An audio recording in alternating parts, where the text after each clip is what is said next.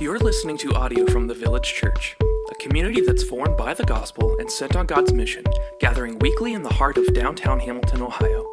For more information about The Village or to connect with us, you can find us online at myvillagechurch.com.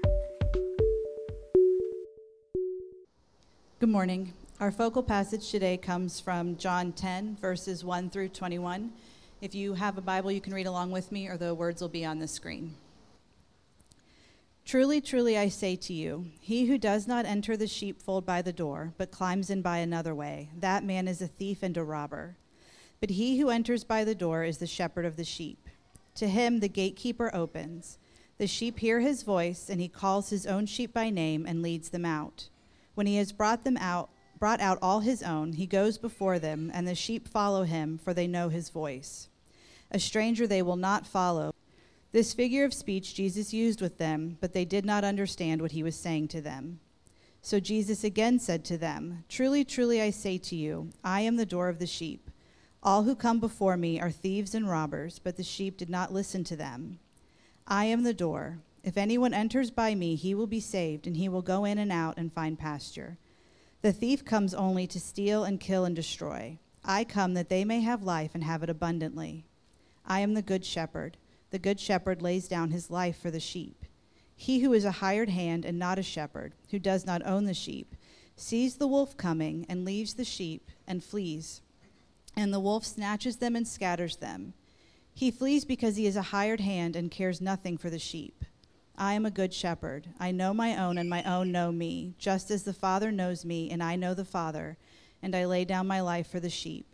And I have other sheep that are not of this fold. I must bring them also, and they will listen to my voice. So there will be one flock, one shepherd. For this reason the Father loves me, because I lay down my life that I may take it up again. No one takes it from me, but I lay it down of my own accord. I have authority to lay it down, and I have authority to take it up again. This charge I have received from my Father. There was again division among the Jews because of these words. Many of them said, He has a demon and is insane. Why listen to him? Others said, These are not the words of one who is oppressed by a demon. Can a demon open the eyes of the blind? Thank you. You can have a seat, and the kids can now be dismissed to their class. Good morning, everyone. It's good to see you here. Thanks for hanging out with us this morning. I'm going to shut this and get a couple things organized, and we'll jump in. My name is Matt Tucker. I'm one of the pastors here. Pastor Michael, who typically preaches, is on a mission trip to Guatemala with a team. We prayed for them last Sunday. My wife's on it, as well as there's a total of 13 people. And so he is out there doing some good stuff with the rest of the team, and we're thankful for him doing that. And I get to preach this morning. So I'm going to pray for us, and then we will dive on into John 10:21, 1 through 21. God, thanks for this day. Thanks for your love for us. Thanks for this church. Thanks that you care for this church and you care for your church. And God, you are the thing that sustains all things. And God, I pray that this morning, a familiar passage such as this one about the Good Shepherd, that would resonate with us, that we wouldn't tune out and know that it's kind of familiar, but that we would dig in and see how you are the best thing. You are the greatest shepherd. And God, I pray that we would be able to entrust our lives to you, knowing that you are that good. God, thanks for this opportunity. I pray that you would help me to say only things that are helpful. And God, I pray that you would do work in us and through us this morning because of your word. And we pray this in your name. Amen. Do you remember the first time you laid eyes on, what's he going to say, a Reese's peanut butter egg? The melt in your mouth, perfect ratio of chocolate to peanut butter, gooey goodness has been the downfall of many dieters. It's been a tough thing for myself when I just get a package of them at Easter. My wife's great. She gets like gifts and stuff like that. And George put a big packet of 6 or 12. And I'm like, yes. And I'm like, oh, because I know I'm going to eat them, right? And maybe that day. And it's so tough. They're so good. And yet when I was on a mission trip to South Africa like 12 years ago, maybe longer than that, we tried to tell them, we talked about a lot of things. We got on like desserts and treats. And so we talked to them about this heavenly goodness called, Reese's peanut butter eggs. And they were like mortified. They're like, that's the grossest thing I've ever heard, to put peanut butter with chocolate. Most of them, there you go. Most of them, though, rejected this delicacy having never tried it. They didn't know how good it could be. In our focal passage today, kind of hard swerve, Jesus tries to get us to understand how good he can be, right? He makes the claim that he is God, and being God can shepherd his people better than anyone else. All of us today have a desire to know someone like this. We all, whether it's God or not, we all have a desire to be cared for, to be known, to be appreciated and valued and looked after in this way. And Jesus makes the claim that he is this person, that he is the good shepherd who cares for his people the best. And if you've been here for a couple weeks, or if you're new, we've been going through a series in John. We've been going through the book of John, and it's called The Gospel of John: That You May Believe. And we're in chapter 10 today, and most of the chapters up to this point have been telling us that Jesus is God in one way, shape, or form. Through the words that Jesus is saying, through the miracles that he's been doing, all of those are pointing to the fact that he is God, and it wants us to believe that. And like so many of the chapters before, Jesus makes a claim that he is God. The Pharisees do their best to kind of rebuttal that or reject it, and we see a crowd of people around him as well that are kind of in the middle. Some believe and some don't know what to think. And so that's where we find ourselves again today. In our focal passage today, Jesus shows us that he is what is best for his people by using different analogies of what, as well, of like a sheep and a shepherd thing, which was very obviously appropriate for them back in their day. But I think we can also grow and learn from this as well. So today we're going to look at John 10:1-21, and we're going to look at how Jesus calls to the sheep, what he is offering, and the extent to which he will sacrifice to make all of this happen today. And this passage, again, like in my prayer, might seem cliche, right? Like the Good Shepherd is kind of on coffee mugs, and it's something we've probably heard of. Jesus is our Good Shepherd, and we hear it from the Psalms. But it's trusting his goodness of God. That's challenging for me, right? When I really come down to it, I would say as a fact, well, I believe in the goodness of God, but do I actually live like I believe it? And that's what I want us to think about and consider today. And here are a couple reasons. First, you maybe don't see that you need a shepherd either, right? This is why this passage is important. Maybe you're living along and you're competent. You've got a good head on your shoulders and life is not that bad. And you were like, well, Matt, why would I need another good shepherd? Why would I need an entity over me to kind of tell me what I need to do or care for me? I'm very capable and I'm fine. Or secondly, like I was alluding to earlier, maybe it's hard to fully entrust your life to God when you don't know what he might ask of you, and you're unsure of where he might lead you or call you to. That's scary, right? Because, gosh, if we give our lives to God and say, whatever you want, I am yours, and I believe that you are so good that I'm going to give all of myself to you, what is he going to call us to? If I entrust my life to God, is he going to ask me to sell everything I have and go somewhere I really didn't intend to go? If I entrust my life to God, what if he allows me maybe to suffer in some way for his glory, but in a way that's really painful? If I entrust my life to God, then maybe I'm not in control of my life and the plans that I think I want to do. So here are two questions I want each of us to consider as I go through this passage today. Do I believe that Jesus, first of all, is the Good Shepherd? And if so, will I confidently entrust my life to him? Do I confidently entrust my life to him? And the main idea, if you're taking notes today, it will also be on the screen, is this: knowing how good the Good Shepherd is allows us to confidently entrust our lives to him. Knowing how good the Good Shepherd is allows us to confidently entrust our lives to him. Angie, thanks for reading the focal passage. I'm going to just jump in on verse 1 for a second, and I hope you got a good hang of it, because I won't read all of this again, but I'm just going to hit on some verses here. Chapter 10, verse 1 says, "Truly, truly," this is Jesus talking, "I say to you, he who does not enter by the sheepfold, but by the door, climbs in by another way, that man is a thief and a robber." And so we're going to explain a little bit, right? And Jesus jumps right in.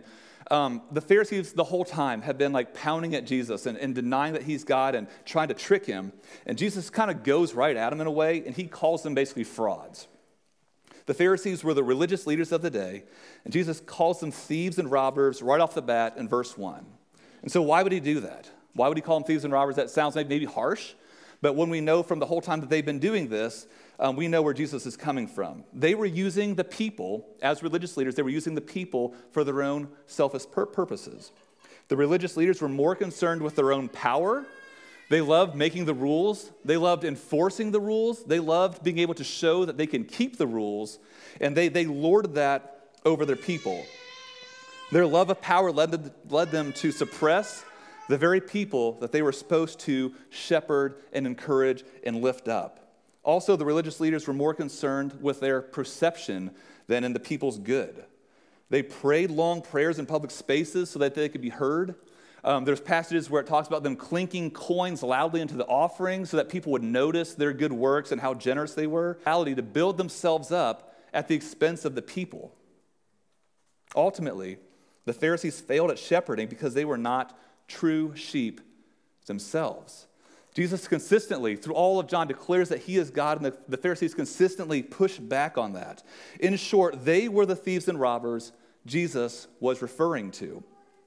And they were the strangers in the sheep that the sheep wouldn't follow. They were the strangers that the sheep wouldn't follow. And so we also see in this that the shepherd calls to the sheep. So we've kind of talked about the Pharisees and their lack of shepherding, and now we're going to look at how the shepherd calls to the sheep.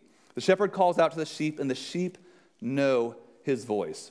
What's more amazing is Jesus says the shepherd comes and he calls the sheep, and they instinctively follow him. And I didn't know this before this last week, but I was studying some stuff on sheep and doing a little research. And in like those times, there would be multiple shepherds with flocks of sheep, and they would be out in different pastures. And at night, typically there would be like one sheepfold where multiple like flocks would enter, and the shepherds would kind of keep watch. And you can imagine all the sheep would mingle in there. And in the morning, when the shepherd comes out, every sheep basically looks the same. At least I would think so, right? And so, how does the shepherd get the sheep out? He's not like, Tom, Billy, whatever. He's like, it'd be challenging and impossible and take way too long. How he gets them out is he calls out to them. And because the sheep know his voice, they instinctively come out and follow him. And I just thought that was so amazing. What a great analogy for us as we think about God's call to us. When the sheep hear the shepherd's voice, it identifies who he is. When I come home from work, I'll come home whenever I enter through the garage door, and typically, not that our kids always think that a robber's in the house, but I just call out. I'm like, "What's up, everybody?" I'll used to say, hey, babe," and then I'll say, "Hey, crazies," because that's what I call my kids, right? So they're always doing something wild and crazy, and so I do that, not because, again, they think that I'm ready to whatever, but like I just want them to know, like, Dad's home. That when they hear my who is walking into the house, and I hope that it puts them at peace knowing the voice that they hear.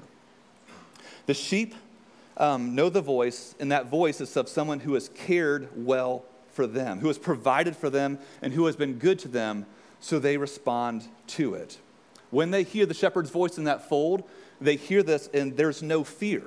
There's no uncertainty. It's not a stranger's voice. They know the voice of the one calling to them. It's a natural response. And in their minds, they're thinking, that's the call of the person who has been good to me. I'm going to follow them. I'm with that person. And in a very similar way, church, God calls out like that to us today. He speaks, he calls out, and he wants us to know him and also to follow him. God is building a kingdom. We talk about this a ton. He's gathering a people for himself, and he calls out and says, "This is who I am. Come and follow me." So we're going to look at this in two or three main ways in regards to his call. First, God's call for us should be recognized. I think this will be on the screen. Point number one, again, is the Good Shepherd calls, and kind of like an A under point one is God's call should be recognized. Just as sheep recognize their shepherd's voice, so we, the church, should recognize our God's voice. And you might say, well, how are we going to do that? Because he doesn't maybe audibly call out to us today.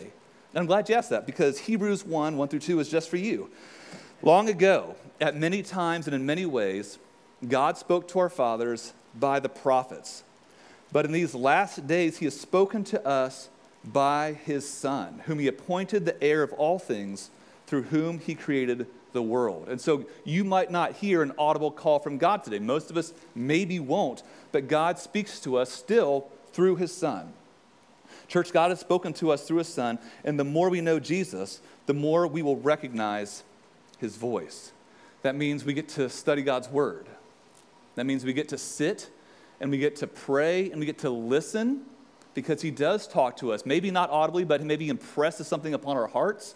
Maybe he puts something into our minds. We get to sit in community, and God also speaks through the people around us, right? Sometimes through community group or through friends that love God, they'll say, hey, have you ever thought about this? And that's maybe a gentle way that God speaks to your heart.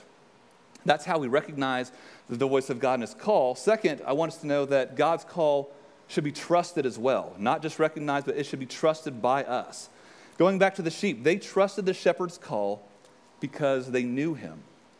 In the same way, the more we know God, the more it helps us to trust him. So much so that when we hear his voice, it's actually a joy and not a burden, or it doesn't bring fear. It's not a dread. When we hear God's voice, much like the sheep, we should, that's the voice of my God. That's the voice of someone who has walked with me, who has been there with me, who helps me and encourages me and sustains me. Church, the more we trust God, the faster fear and worry will fade from our lives. When we go through problems, it is a weight, right? We don't know what's going to happen today or tomorrow, and there will be tough times, but we don't have to fear those times as much when we know that a good shepherd is with us. We recognize the more we trust God, we can be assured that whatever the call is, it's for our good from a capable God that is with us, protects us, and is able to provide for us. And third, under point one, God's call should be obeyed. It should be recognized, it should be trusted, and then obeyed. Because we recognize who is calling us, we can confidently follow and obey the call. God's call to us today is to join his family, to be on mission, and to live in a way that reflects him. Thank God our God is not motivated by power and control like that of the Pharisees in this passage. And because he's not, the call of God is good news for us. So we delight to follow and obey him, knowing that it is for our good. So how do you hear God's call? Did you know that you could? Do you hear it by spending time in his word? Do you sense his call in prayer and meditation? Or do you often hear him through others and their kind of their advice? And are you listening at all? That's one thing that I get to grow in as I was putting this message together. If we're so busy, if we're always on the go, if we're always doing the next thing, maybe we're kind of just blocking out God's call in our lives. And it's not that he is not able to just belt through, but maybe we're just not attentive to that. And I get to grow in this, and I invite you to grow in listening for how God is calling to you. How do you also respond to God's call? If God informs you of something, if he puts something on your heart, if he lays a burden on you, is it met with fear of what it will cost or where it will take you? If so, I ask you this question: what does it reveal about what you think about God? Because if God impresses something upon your heart and it's instantly met with, oh my gosh, or oh, then we probably don't view God as good. Maybe we don't trust him like we ought, or maybe we don't know how amazing he is. God is gathering a people for himself. How are you responding? Point number one was the good shepherd calls to his sheep. Not only does the good shepherd call to his sheep, but his call is something wonderful. His call is to something wonderful. Offers life. We're going to read a couple verses. I'm going to pick it up in John 10, 7 through 10, and it goes like this.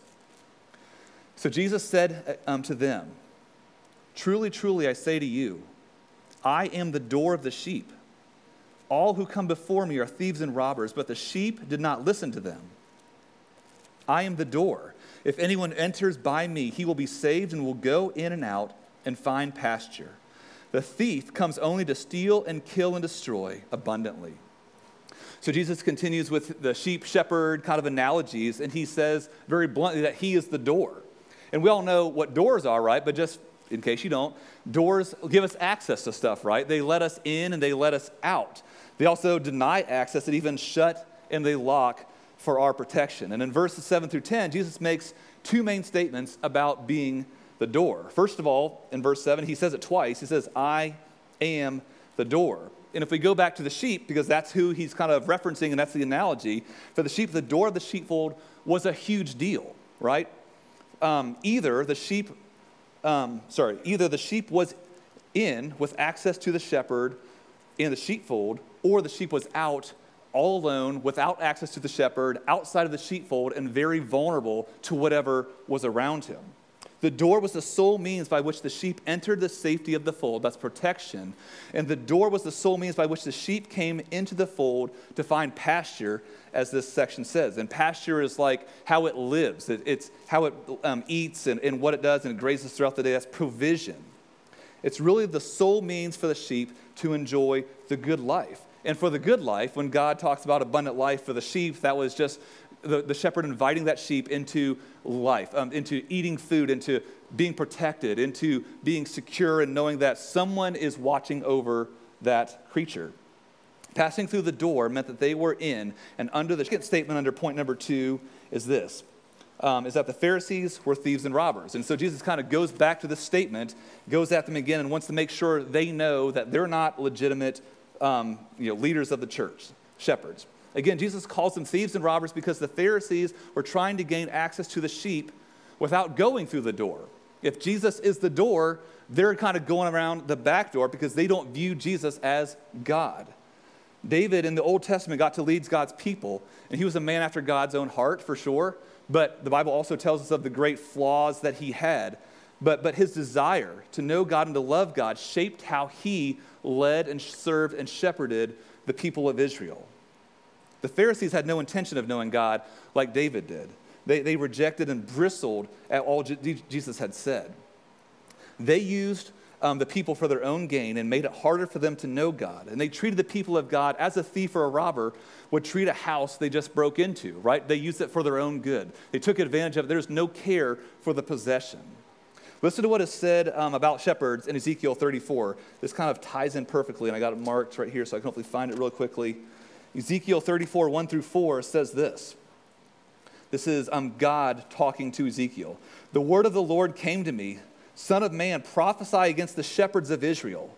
Prophesy and say to them, even to the shepherds, thus says the Lord God, ah, shepherds of Israel, you have been feeding yourselves. Should not shepherds feed the sheep? You eat of the fat, you clothe yourself with wool, you slaughter the fat ones, but you do not feed the sheep. The weak you have not strengthened, the sick you have not healed, the injured you have not bound up. The strayed you have not brought back, the lost you have not sought. And with force and harshness you have ruled them. This was way back in the Old Testament, but this perfectly describes why Jesus, because they were doing the things that were talked about in Ezekiel. They were using the sheep and not caring, using them for their own good, and even being harsh with them and forceful, unlike what a shepherd should be characterized as. The Pharisees shepherded in a way that took life from the people. But thank God, Jesus is the door that leads his people to life. And I know this might sound, again, something you've heard often, but I want us to know and believe this, that there is no life outside of Jesus. Him saying that he is the door, that is a true statement. The world will offer many other shepherds to us, right? It'll say that, hey, you can find satisfaction here, or this will be the thing that you need, or more money, or more stuff, or another relationship. But all those things, though good, are like thieves and robbers in the sense that they are waiting to take advantage of you. They will ultimately leave you alone and let you down. So let's look at how Jesus is the door. And we're going to look at two different types of life that he invites us into. The first type of life is this. This is kind of A under 2. Jesus offers us new life. He is the sole means by which we gain access to God's family, church. Maybe you're here today and you're new and you don't know who God is or what it says in his word. I want you to know that Jesus claims to be God in this passage, and he claims to be the way to be able to enter into his family. In verse 9, I read this, but it says, I am the door. If anyone enters through me, he will be saved. Many believe that being a part of a religious family, doing the right thing, Or maybe knowing even in a general God, that's enough to be a part of God's family, but that's not enough. John 14:6 goes on to make this even more clear when Jesus says, I am the way and the truth and the life. No one comes to the Father except through me. And this is good news because it means that there actually is a way for us to be a part of God's family this morning. Through Jesus, we are invited to God's family and placed under his perfect care. And through Jesus, we have protection from dangers that are outside of his fold, the dangers of Satan and sin and death. And guess what? Life with God is not only about gaining access into his family, but God invites us into so much more than just becoming a Christian or just being a part of his family. And that takes us to point number 2. Jesus is the door to abundant life. And maybe you've been a part of the church for a while and you know about Christianity, you know about becoming a Christian, being a part of God's family, but this new part I want us to think through really good because we get to enjoy abundant life today. When Jesus in one of these verses talks, in I think it's 12, talks about how the thief comes to steal and destroy, but I've come that you may have life and abundantly, that's not like after we die. That's not after we are in heaven with God. He invites us into that today. If you are a part of God's family, abundant life is to be enjoyed right now. And I want to read Psalms 23 because this kind of gives us an idea of what abundant life is, because when we all think of abundant life, that will mean something different to all of us, right? Abundant life to somebody else might say, oh man, it's free of burden, or it's not having to worry about money, or to whatever. But this is what I believe Jesus is talking about in regards to abundant life. This is Psalms 23. I'm just going to read it, 6 verses. It's really good. The Lord is my shepherd. I shall not want. He makes me lie down in green pastures. He leads me beside still waters. He restores my soul. Even though I walk through the valley of the shadow of death, I will fear no evil, for you are with me. Your rod and your staff, they comfort me. You prepare a table before me in the presence of my enemies, and you anoint my head with oil. My cup overflows. Surely goodness and mercy shall follow me all the days of my life, and I shall dwell in the house of the Lord forever. I believe that's what abundant life is. If you get things on this earth, that is great, and that's not a bad thing. But what God invites us into is peace, is knowing that he is with us. It says he makes us lie down in green pastures. That's not a bad thing. That's because he loves us and knows what's best for us and invites us into those things. That's abundant life. What if we lived each day believing that God shepherded us like that? If Jesus is our shepherd, then we shall not want for anything. And that's the key to us enjoying abundant life today. It's not that life will be perfect, like it says, or that we will never go through hard times, but it's knowing that God is with us and cares for us and has our best interests at heart. That's what we get to rest in, and that's the peace that God invites us into. And church, abundant life is not in the what, but in the who that we have, right? That's what Psalm says, and that's what we've been talking about. It's so easy to think that it's a thing that we want to find.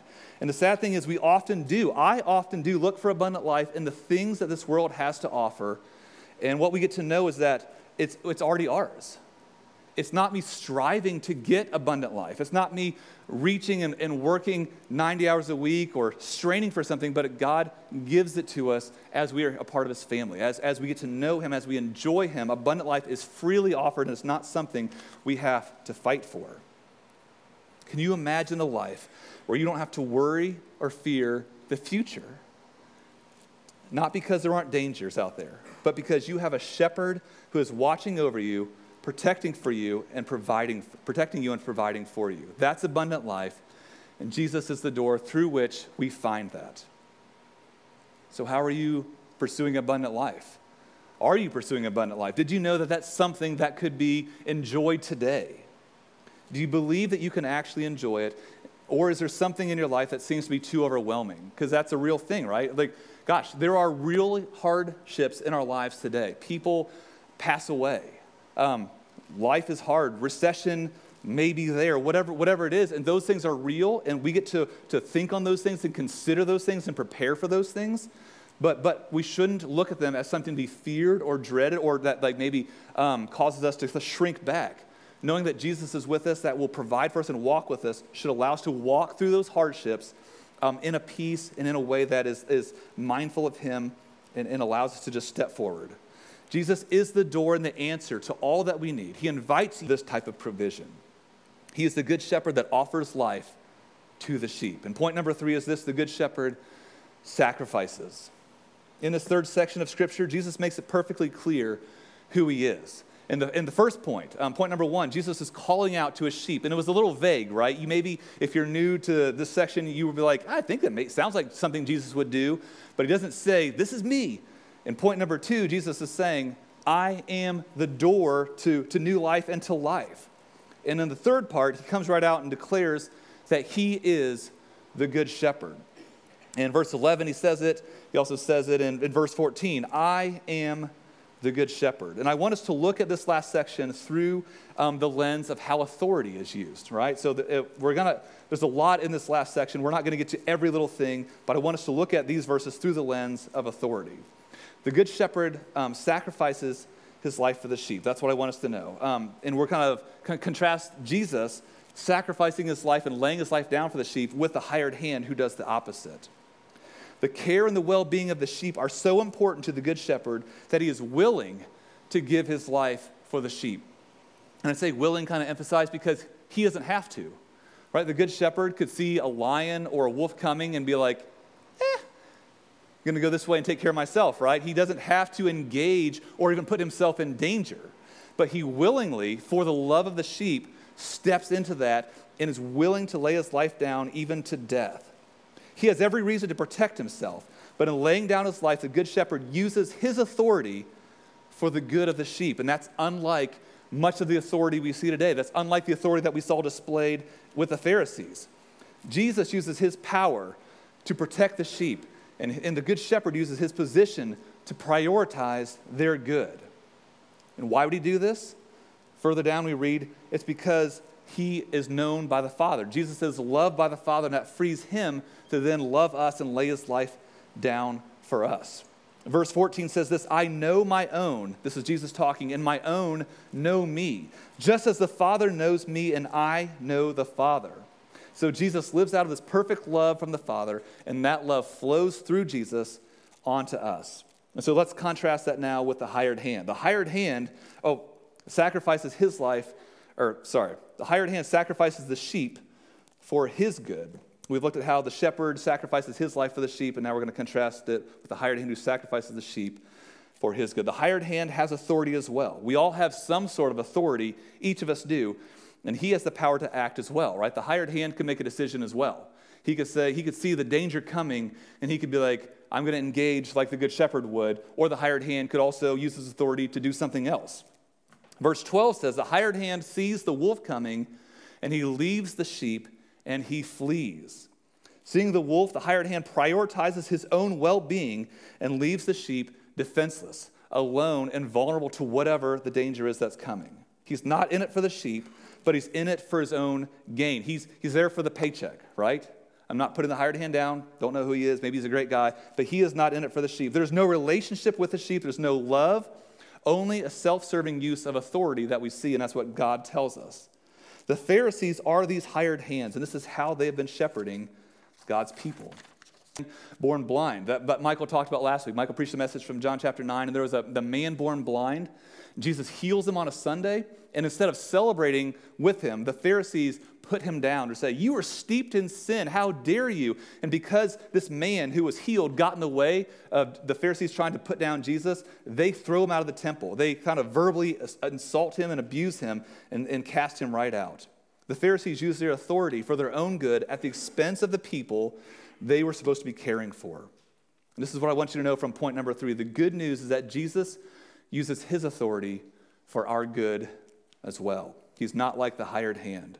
This is why he is the good shepherd. He is the only shepherd that has all the power and could do whatever he desires and yet chooses to use his authority in a way that disadvantages himself.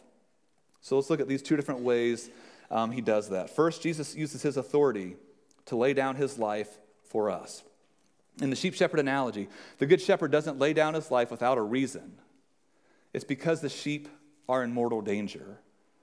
They're not going to make it if the good shepherd doesn't lay down his life for the sheep. They need his rescue. And oftentimes the sheep would not even be aware of the danger that was around them. And yet the good shepherd steps in on his own and rescues them and protects them and gives his life. Church, we are like those sheep. We often live as if we have no need of a shepherd. We often are unaware of the mortal danger right around us. Scripture says that Satan walks around like a roaring lion, seeking whom he may devour. And oftentimes we go through life not even aware that God's present, not aware of the goodness of him, and not aware that we need him, and not aware of the danger that's right around us. and God oftentimes steps in without us even being aware of it. The magnitude of Jesus' sacrifice for us reveals the extent of the danger we are in. It took God's Son dying for you and me to rescue us, to secure our protection. That's how he used his authority. Jesus used his authority to lay his own life down, dying on the cross to secure our rescue, a rescue from Satan and sin and death. And apart from Jesus' sacrifice, we stand as much chance of survival as a sheep does against a lion. He has no chance. Jesus is our good shepherd. He saw our need and selflessly used his authority to lay down his life so that we might have life. Second, B under number 3 is this. Jesus also uses his authority to take up his life again for us. Speaking about his life in verse 18, Jesus says this, I have authority to lay my life down. He says, I also have authority to take my life up again. And this is huge because first Jesus is claiming to be God, right? No one else can make that claim. If I can claim to have authority to lay my life down, and you also have that authority, you can say, I'm going to die for this cause, or I'm going to give my life to that thing, and you have every right to do that. But none of us here can say, hey, after I lay my life down, I'm also going to take my life back up again. No one except God can make that claim. And in making this statement, Jesus is being perfectly clear who he is to the Pharisees. Second, Jesus knows that the sheep need a shepherd. It would also not serve the sheep well if Jesus laid his life down for them to rescue them this time, and then the sheep live the rest of their life being exposed to whatever else is around them, right? And the same for us, the church. Jesus died for us. Jesus came to offer our life and to purchase us life. But if he stays dead, that really does us, the church, no good. We need a shepherd just like the sheep do. So Jesus being God, he sees Jesus uses his authority to take back his life and lives today, continuing to shepherd his people. And third, this would be C, he is able to take up our lives with him as well. Jesus is the good shepherd who cares for our physical needs, but more than that, he cares for our spiritual needs. Because he has the authority to take up his own life, we don't have to fear our death. All of us will probably die at some day or at some point, and guess what? It's a fearful thing. It's not fun to think about, but when we know that Jesus laid down his life and he also had the power to take it back up, it gives us confidence that when we die, he has the power, if we are in him, to take back up our lives as well. Jesus used his authority for our good, and through his death and life continues to shepherd his people perfectly. So how does Jesus' use of authority shape the way you think about it? Do you view authority as a tool to control or as an opportunity to serve and to care? Do you try to avoid authority because you've seen it done so poorly? Maybe there's a parent that just used authority in a way that was violent and abusive, or maybe you've seen an authority figure use it in a way and you just say, I don't want anything to do with that. I'm done with it. I hope, as we looked at how God uses authority, that it maybe redeems that picture. And what I ask is, in what areas of life might you be able to use your authority to build his kingdom? Because like I said, we all do have some authority. We're not God. We don't have the authority to raise our lives back up, but he has given us authority, and we get to use that to build his kingdom. Can you imagine living a life as if you don't know the Good Shepherd? Many of us in this room, including myself sometimes, who are a part of his flock, we live as if we don't know this God or this authority that he has for us. And what we get to do is we get to remember the sacrifice Jesus made, and we get to enjoy the life he offers, and we get to rest in knowing that he knows what's best for us and that he uses his authority for our good. The Good Shepherd sacrifices his life for the sheep. That's the end of point number 3. So for multiple chapters now, the Pharisees have been asking Jesus, who are you? And through words and miracles, Jesus verses, let's look at how different people respond to this. This is, if you want to follow along, I'm going to read 19 through 21. This is Jesus. This is kind of some narrative.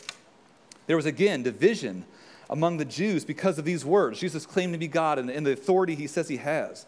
Many of them said, he has a demon and he is insane. Why listen to him? And others said, these are not the words of one who is oppressed by a demon. Can a demon open the eyes of the blind? Ways that we get to respond to all this today. We see that some reject, right? The Pharisees have rejected Jesus from the beginning, and some here reject him as well. They think he's crazy. They think he has a demon. Who dare says that they are God and can raise himself from the dead? That person, whoever he is, must be out of his mind. Some also aren't sure, right? Some are kind of on the fence. Some are saying, well, this sounds crazy, but would a crazy person say this as well? And so they're on the fence. They haven't decided that Jesus is God, that he is the good shepherd, but they also haven't decided that he's not. They're not convinced that he is God, and they're not convinced that he's not God. And some also believe. I've alluded to last week's chapter a little bit, chapter 9, and I just want to read one small section from this to kind of tie up an example of someone who declares Jesus as God. In chapter 9, 35 through 38, it says this: Jesus heard that they had cast this man out. This is the blind man that was healed. And having found him, Jesus says, "Do you believe in the Son of Man?" And the blind man answers. He says, "Who is he, sir, that I may believe in him?" Jesus said to him, "You have seen him, and it is he who is speaking to you." And the blind man said, "Lord, I believe." And he worshiped him. These are the three responses that we have for us today as well, right? We see people all through here rejecting, not knowing, and also believing, and that's our opportunity today, not just for salvation, but just in identifying Jesus as our good shepherd, if he is good or not. These are the three responses. And church, I want you to believe and live like Jesus is the good shepherd. From this passage of Scripture, I want us to know, to be able to say when we walk out of here, I do believe that. Because of all that he is, because of all that he's done, because of how he's laid his life down, I can claim this and I believe this. He does call out to the sheep, and he is gathering a people for himself. Jesus continues to offer new life and abundant life, and he makes all of this happen through his sacrifice on the cross for us. He is the better shepherd that you can confidently entrust your life to, and he has shown through his call and through his offer and through his sacrifice that we can trust him. He is that good. And I want to kind of wind this down with a song that I've been listening to a lot. I 100% believe that Jesus is God. You know, I wouldn't be up here on the stage preaching at you if I didn't believe it, if I wasn't a Christian. But many times it's hard for me to freely give myself to him and not be a little timid or scared of what he will call me into. What if something happens to my wife while she's in Guatemala? I can't do anything about it. And I full well that there's a ton out there that could happen, and that's scary for me. What if I get cancer? Or what if something horrible happens to one of my children? And I'm just being honest, if something like this happened, what my fear is this: would I still believe that God is good, and would I still cling to him as my only hope if one of these things plays out? And I desire that, I want that for you, but that's something that I'm still wrestling with. It's one thing for me and for us to factually believe that God is good, and it's another thing to live like it, right? Many of us here today would say, oh yeah, God's good, but do we live like that? Do we make decisions like that? Do we have fear still of those things showing that we might not fully believe that? And like I alluded to, there's a song that I've been listening to almost every day for the past month. Things have been busy, and we've been dealing with a lot of stuff, and it's a song where the words of the song both meet me where I am, and they challenge me. When I sing this song, I resonate with it because I do believe that God is good, but I also sing the song praying that God would let me believe this as well. And the song is Altogether Good, and the band that was up here, they've done that a couple weeks ago, and I asked them to do it again today. And I want this to kind of be a way that we engage with this message today. So I'm going to read a couple lyrics for you. I want us to think about it, and then I'll kind of close things down. This is Altogether Good. And again, I'm just being genuine with you. This has been a blessing to me, and this is my prayer for myself, and this is my prayer for you. And I'll pick it up in verse 2. It says this: through our joys and through our grief, you have led us to believe the wisdom of your ways, the currents of your grace express. You are our only hope for all our days. And here's the chorus: in the longing of our souls, in the darkness where we go, you are there, you are love, you are altogether good. In the weakness of our faith, in the silence where we wait, you are here, you're enough, you are altogether good. And then the bridge closes out like this, said, I love you, Lord. It's a response, it's worship, just as the guy in chapter 9 did, the blind man who was healed. I love you, Lord, you are my more, holy, present, and pure. And gosh, I wrestle with that, right? Because I believe this in one sense. And in a real sense, I do struggle with this as well on a day-to-day basis. And this song, many times when we sing it, it grips me. I'm like, gosh, I do want this. This is, you are my Mora, God. You are the thing that I've been searching for and want to know that it satisfies me. But I also know sometimes I don't fully rest in that. And so I leave you with this song today and say, man, as the band sings it, please engage with it. Please think through the words of this and listen as God might want to speak to you and call out to you and impress something upon your heart. So my prayer for us today is that we would live, that we would believe that God is that good and that he is the more we are searching for. I don't want us to live with fear and worry anymore. I don't want us as a church to live without the knowledge that there is a good shepherd, but I want us to confidently, like our main idea said, entrust our lives to him. We don't have to go through life alone, and we don't have to worry about tomorrow. We have a good God who calls us to himself, who offers life to us and makes all of this possible through Jesus' death on the cross. So we get to submit to him. We get to follow and entrust ourselves to him, and we get to be grateful for the sacrifice that he made and the extent that which he went to show his love and his care for us. Entrust our lives to him. We're going to go into a time of response as we regularly do.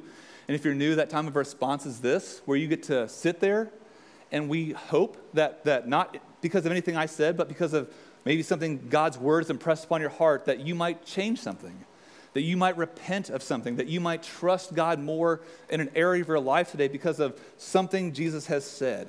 It may be because of a way that you now think about him. And my prayer is that you would see him as the best thing. I will be back by the red tree somewhere back there. You're welcome to pray with me.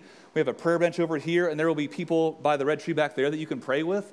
And again, it's not only if you have like a physical need. If you're struggling with something spiritually, we would love to talk with you about it and pray with you about it. If there is a physical need, we would love to talk with you about that too. If there's anything else, please come back and find us because we want to connect with you. We're also going to take communion. Communion is for those who are believers, who are Christians, a part of God's family. And the juice, the grape juice here, symbolizes Jesus' blood that was shed for you on the cross. And the bread symbolizes Jesus' body that was broken for us. So check out the questions. There will be some questions on the screen. Take some time to pray. Please engage with a song. Band, I invite you up. You're welcome to come up and lead us in that, and I'll leave you to be. Let me pray for us. God, thank you for this passage of Scripture. God, apart from me, I pray that you would be made much of. Whether I said great things or not great things, God, I pray that people would see you. I pray that our hearts would be drawn to see you as the best thing, that we would trust you as perfectly good, and that you might give us the grace to surrender ourselves to you, knowing that you are the perfect shepherd. You are the good shepherd. God, we need you, and we love you. And we pray all of this in your name. Amen.